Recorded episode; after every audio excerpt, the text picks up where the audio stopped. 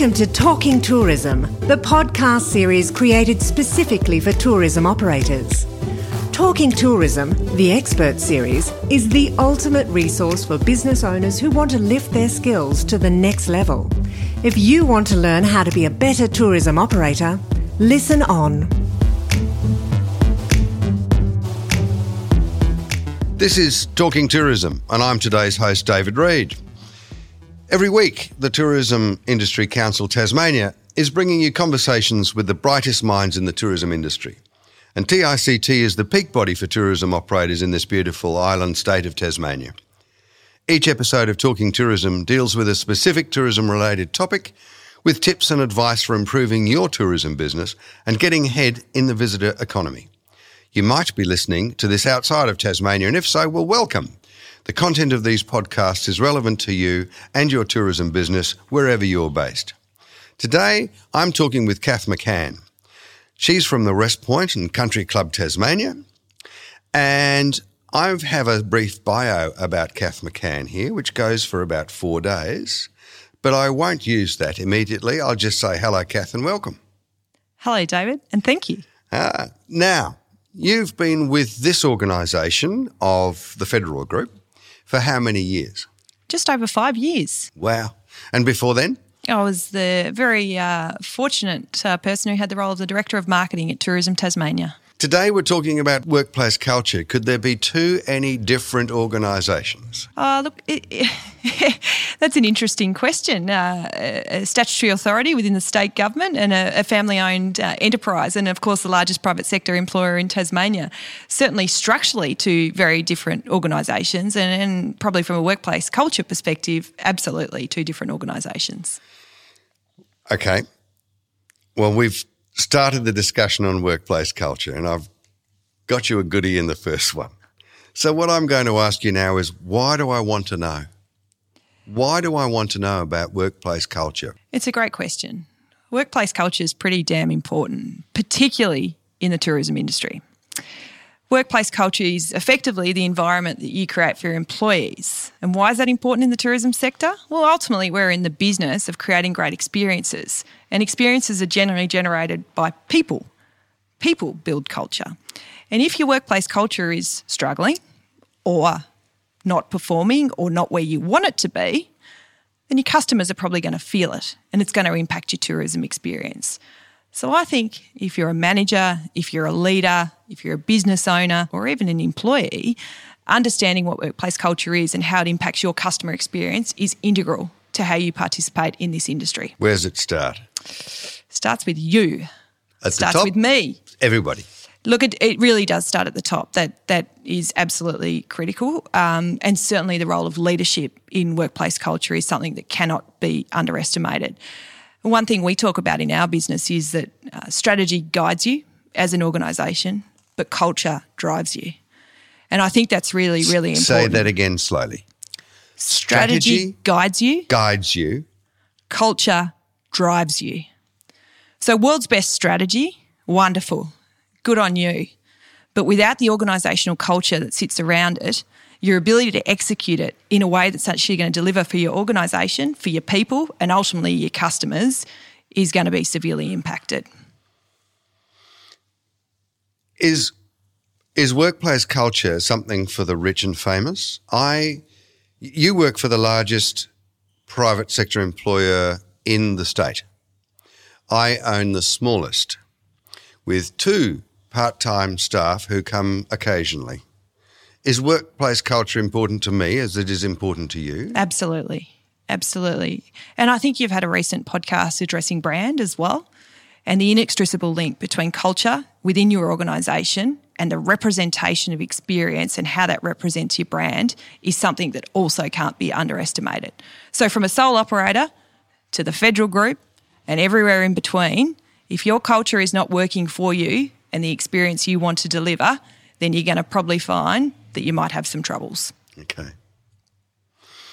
So, we've talked about specifically the tourism industry, but surely this is a um, homogenous issue. This is an issue that is across every type and style of industry. And is it the tourism industry is made up of a whole lot of different segments. I mean, there's there's the hospitality bit with restaurants and all sorts of other bits and pieces, and then there's the activity section, and there's museums, and there's oh, it goes on forever.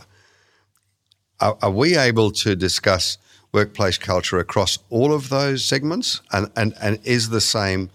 Is it the same relevance to all?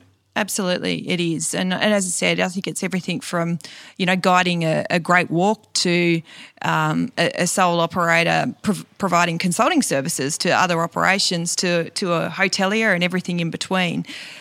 When I think about workplace culture and what it impacts, fundamentally in our game, and I've, i talked about it earlier, is we're, we're a business that's, we're an industry that revolves around human interactions. And if those humans are not feeling, if you like, satisfied culturally within the organisation in which they're working, then it's probably going to be felt in the experience that's delivered to the consumer. So there's no doubt it'll come to life differently depending on your organisation, the size and the shape of it and how it works. But fundamentally, it is critical to, to what you deliver as an organisation. There's a, a very interesting idiom of business. If you can't measure it, you can't manage it. So we're now discussing workplace culture. How is that measured? It's critical that it is. Ah. It, common practice now in organisations is to actually set about to create a cultural statement. That is to define the culture that you wish to see in your organisation. And I'd be interested as to the number of listeners today around how many people have actually done that. A lot of organisations and individuals find it quite a a tricky thing to actually articulate the culture that you'd like in your organisation. In terms of measuring, I absolutely agree. If you can't if you can't measure it, um, you you probably you probably can't manage it. My advice in this space would be to really understand your baseline around culture. Now, in large organisations, David, you know you can undertake a, an organisational cultural survey, you can pulse check, you can you can find out information from your employees. In smaller organisations, probably where you're closer to your employees and your team, or maybe you are the employee, um, then culture should be easier to manage and to measure. But it is really, really important to stay close to it. The discussion about articulating a workplace cultural statement is a really interesting question, Kath. And it's something that has just dawned on me that it will be interesting in a few years' time when it becomes part of the Tourism Awards. For example, and question nine will be please give us your cultural workplace statement. Um, is, is that the way it, it would be framed? And, and have you any comments about that? Yeah, look, I, I think it's a really interesting um, concept in terms of actually sitting down and defining what culture within your organisation needs to look and feel like in order to deliver the proposition that you're setting out to deliver. And I think many of us uh, would find that quite a difficult task. You asked a question previously around measuring. I think it's critical in order to be able to measure against what you want it to be that you have to you have to actually sit back and define what you want it to be. So you've got to have what it is before the yeah. Okay. Well, you can't measure what what you don't know. I mean, you can get a benchmark and understand what it is, and then work towards something. But ultimately, setting it and defining it is something that sits with with, with leadership within an organisation. So we've we've set up our our statement and our workplace cultural arrangements or, or policies. What are the, some of the practical steps that we need to implement this workplace culture? Well, I talked about strategy earlier, and you can't, you, strategy and culture go together. So your cultural statement should align with, with your strategy and what you're trying to deliver as an organisation. And I think it's really important that you have got a really clear organisational purpose, mission, vision. Ultimately, you, you've probably got your brand defined as well. Do we still have a set of values in there somewhere? Look, I think so. Do I we? mean, yep. Is that still and potentially your values will align to your cultural statement? They and, can can be one and the same. Right. Yeah. So in terms of um, you know really practically, you, you've got to get your strategy clear and where you're heading, uh, and you need to be able to localize that to an individual in an organisation. So it's all well and good to you know put the the light on the hill and tell people that's where we're heading. But importantly, and particularly from a cultural perspective, as human beings, we strive to belong and understanding what role individuals play in that is critically important. So I'd encourage everyone to ask themselves that question is do we have a defined strategy and ultimately can we localise that to the individuals within our team so that they know what role they play in getting there. Presumably then they would feel much happier because they they're supposed to be understanding where their place in the zoo is, how they fit within the family, what like what are their expectations, um, what are the expectations on them. So I presume it's a two way thing here. The the the, the culture of the of the business will improve, but I would assume in this in in this example that the the benefits go to the all the people that are part of the team too, because they must feel um, uh, successful, welcome, warm, valued, and ultimately deliver at a, at a financial level. So there's no doubt there is a link between organisational workplace culture and organisational performance and success. Yeah, and success ultimately. So it is critically important. And, and, as I said, as human beings, we, we seek to be part of something, and particularly in the tourism industry. You know, as I said earlier, we're setting out to connect with people to deliver great experiences. If you're clear on where your organisation's heading, what you're all about, and you're working in an environment where you feel supported and happy and, and motivated, then of course we're likely to get not only a better outcome for the business, but ultimately a better outcome for the customers and the visitors. So, what are the what are the practical tips for influencing workplace culture? Well, I think leadership's key. Demonstrating leadership in your business and you know, as an everyday part of what we do is critical. But culturally, you know, we say the tone at the top drives the mood in the middle, which affects the buzz at the bottom. So the tone at the top and the leadership and, and particularly the demonstrable action oriented behavioural leadership is absolutely critical to setting the tone around culture of an organisation. I think very tightly linked to leadership is communication.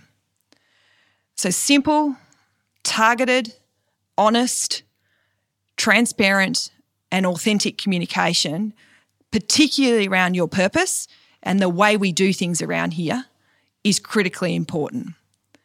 And I think there's another piece for me, and, and having worked in a lot of teams now and, and having had the privilege of leading and managing a number of people, you can't underestimate the need for repetition.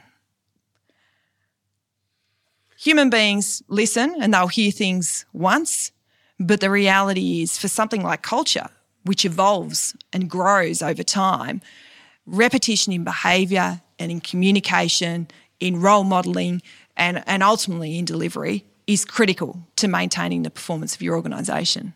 We started with tone at the top. What were the other two? Mood in the middle. Right. And buzz at the bottom. So, the tone at the top, I think all of your comments after that about the com strategy, the repetition, making sure that the tone is right. Have you discussed the tips for the mood in the middle or the buzz at the bottom? It's really interesting because I've talked about leadership, but I think we should also talk about management. Leadership is probably when we talk about cultural, it's about really, you know, setting that purpose and that inspiration and, and putting the light on the hill for, for the team to follow. Management is the day to day practice and that's everything from your policies and procedures and your structures, your physical work environment. That has a huge impact on workplace culture. And ensuring that that mood in the middle really reflects through that cultural statement, if you like, and it's a, and all staff can feel it. Now we're talking about bigger organisations when we're talking about these kinds of, of hierarchies and structures. But of course, the same principles are relevant whatever the size in the business and that which then drives the buzz at the bottom. Absolutely. And the buzz at the bottom is the customer experience in the tourism sector. Now, when the buzz at the bottom is wrong, you'll read about it on TripAdvisor pretty quickly. Yeah. And ultimately, you know, that that where the rubber hits the road is that face-to-face interaction with a customer that will create, as we know, the greatest form of business growth, you know, much stronger than any print ad in the Sydney Morning Herald or, or, or television campaign, that customer advocacy, and particularly around the human interaction, will be where the success of, of your business continues into the future, or hopefully not otherwise. So there is a, a massive amount of linkages that we're finding amongst these podcasts about successful businesses who inspire their their people to deliver wonderful and exciting and above expectations on the ground to our visitors. We are seeing um, really good policy driving about how they might manage their businesses, what they're doing in their social media, what they're doing with Google AdWords, we've just heard, a whole mm. range of different things here. And it's inspiring. And you've come along here, Kath, with, a, with another element to a successful business. So, unless we've got all of these different things going on at one time, um, it's becoming increasingly uh, obvious that there are so many elements to manage before you've got a really successful business. Is that right? Yeah, look, look, I think it is. But I, I think the thing I'd say about the tourism industry is that delivering a, a great customer experience ultimately should be at the heart of, of why why you're in this game. So yes, there are many many elements um, that need to be managed and measured and planned and led and all the other things that we've spoken about. But ultimately, if you've set out participating or defining a purpose around an experience that you want to deliver to a consumer, then you should be able to work through those elements and not be, I hope, David, not be overwhelmed by the enormity of what feels like this complex uh, I don't operation.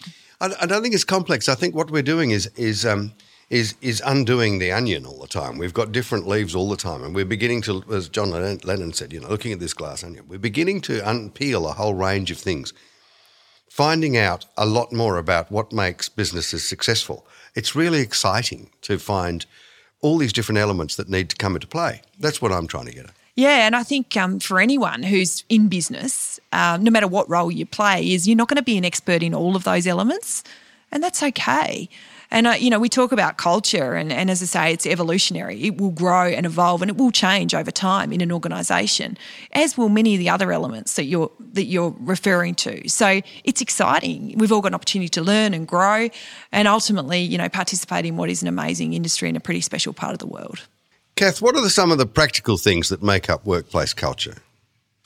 Well, I think there's the things that we probably you know, think of straight away like leadership style and, and management, but some of the probably more, if you like, discrete elements that have a huge impact on organisational workplace culture are around like the practices and traditions that exist within an organisation. So there's a little bit of, you know, how we do things around here, but it might be, you know, if it's one of our staff members' birthday, you know, do we do we bring a cake in?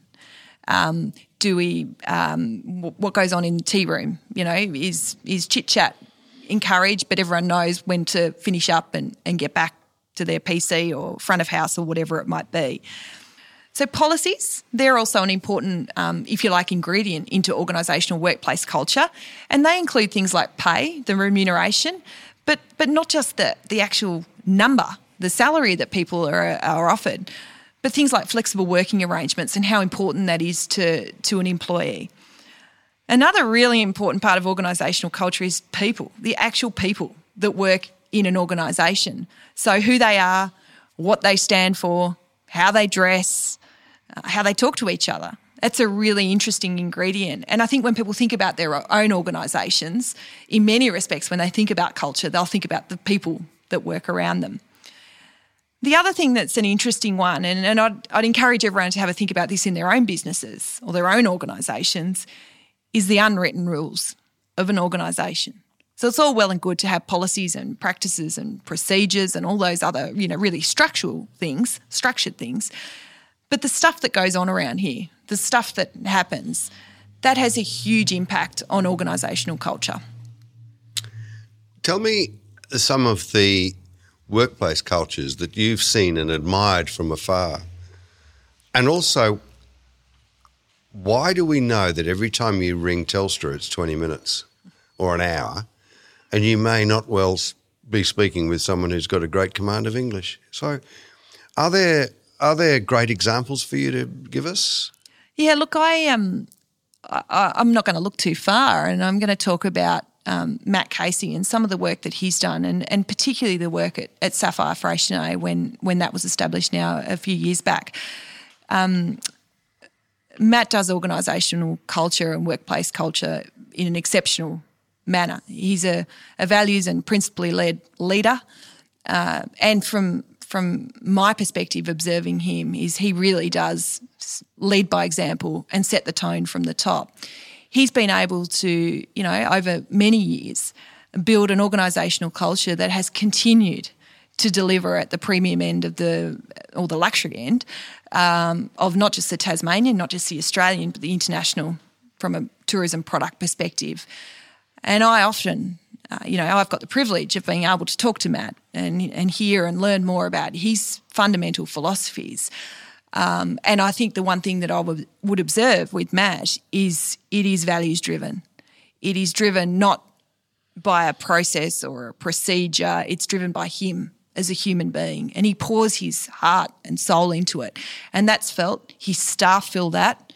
And of course, they want to emulate it. And ultimately, the customers feel it. And as we know, the response to that experience has been truly extraordinary. And do you have any? Now, we'd better be careful about who we're going to denigrate here. Who are the, which are the worst examples of a workplace culture?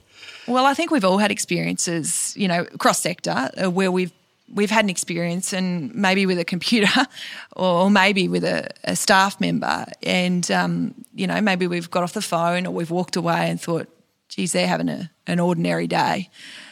And that's come to life in, in the delivery of an experience to a consumer. And, you know, from my experience as a human being, that's, we don't, well, we rarely give second chances. Um, and it's a pretty miserable experience, I think, when as a consumer you're affected by a negative organisational culture experience from an organisa- uh, from an employee level.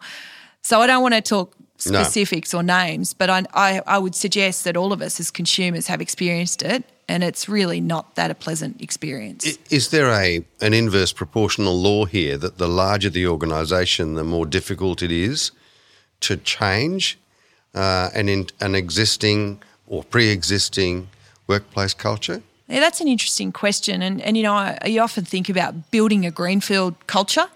So set out define a cultural statement, put your policies and practices in place, get your key leaders all aligned, and set about to deliver. Now, there's no question that, you know, setting from, if you like, Greenfield, um, that that sounds like a more simplistic task, as opposed to the other one, of which many of us, as operators in the in the Tasmanian tourism industry and the industry more broadly, uh, would have experienced, which is around change in organisational culture. And change in organisational culture is no doubt that is a, a difficult, that is an ongoing um, journey um, that really is about the sum of the parts of everything that you do consistently and repeatedly as an organisation. And there's no doubt that's hard. It takes time.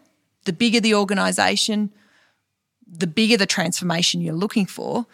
And ultimately, I'd suggest that the longer the organisation's been in existence, because as we know, traditions and culture builds up over over time, probably the more difficult that challenge is. But I think it's it's from my perspective, if you get some really good measures in place, you get the right people around it, that you can change, but you've got to be committed to it. Thank you. If we were to personalise this yeah. and bring it right down from the views that you have from an organisational point of view, and you've told us all about strategy, and you've told us all about the tone and the mood and the buzz. Can you give us some personal examples of how you've seen this enacted? Yeah, well, I'm, I'm fortunate to work with Dominic Baker now down at the Federal Group, and, and Dominic's the CEO of, across um, Wrest Point and Country Club casinos. And Dom's been with the business now for, for around three years. And uh, for those that know Dom, of which many listening to this podcast possibly do, um, he's Dom's a, a energetic, uh, really driven, and, and quite a fun leader to be around. He's also highly strategic, and can has a amazing skill to distill strategy into actionable meaning for everyone on the floor. Now, when he started with us a couple of years ago, he made it a tradition, if you like, that every single morning and every single evening before he got to his desk and before he left the office, that he'd walk the floor and eyeball as many staff and ask them how their morning has is going or their evening, pick up glasses where appropriate, say good day to a couple of customers, get a little bit of feedback along the way, be present, be observable, show action, and ultimately a level of care that I, I think is inspirational. Now, every day he's a, he's a busy man. Um, to take those extra probably 20 minutes at the start of the day and 20 minutes at the end of the day, plus all the other incidental moments where he's either front of house or back of house in our operations, has had a huge impact on how our staff view senior management in our business. And there's no doubt that that role modelling and behaviour not only shows a level of care for them as employees, but ultimately a level of care around how we're managing our business to deliver on the customer experience that we've committed to. So I think, yeah, I think Dom's a great example. Thank you. Now, Kath, I'm sure that you came to this podcast series with a whole range of important things you wanted to say. I mean, I've never known you go anywhere without something important to say. So, is there any element of workplace culture that we haven't covered with my questions today, Kath, that you wanted to explain? Yeah, there is one thing, and, and I think it's really important. And I think we can see it in the tourism industry here in Tasmania. And that is that the role organisational culture plays in attracting terrific staff. There's no doubt that people want to work in an organisation that's going to make them feel good, it's going to enhance their own personal brand, and ultimately allows them to deliver something that they're really, really passionate about. And we all know, having worked in different organisations, that the way you feel in the workplace is particularly important to not only your desire to stay in that organisation, but ultimately your desire to, to do the plus ones, to go above and beyond, and to deliver experiences that are that are truly world class. So I think from an organisational culture perspective, we can't underestimate the role that good culture plays in attracting and retaining quality people. And as we know, that is just a critical part of the success of businesses in this industry. Thanks, Kath. My pleasure. And thank you so much for coming in and giving us your time. And thank you to all those people out there that are listening. And I hope you got some great value as I did from our conversation with Kath today. If you've enjoyed today's show, Tell your tourism colleagues to take a listen as well. And thank you for staying with us and listening. And we'll see you next week with our next episode. Thank you. You've been listening to Talking Tourism, brought to you by Tourism Industry Council Tasmania. For show notes, other materials, and episodes, head to tict.com.au. Be sure to come back every fortnight for a new instalment of Talking Tourism.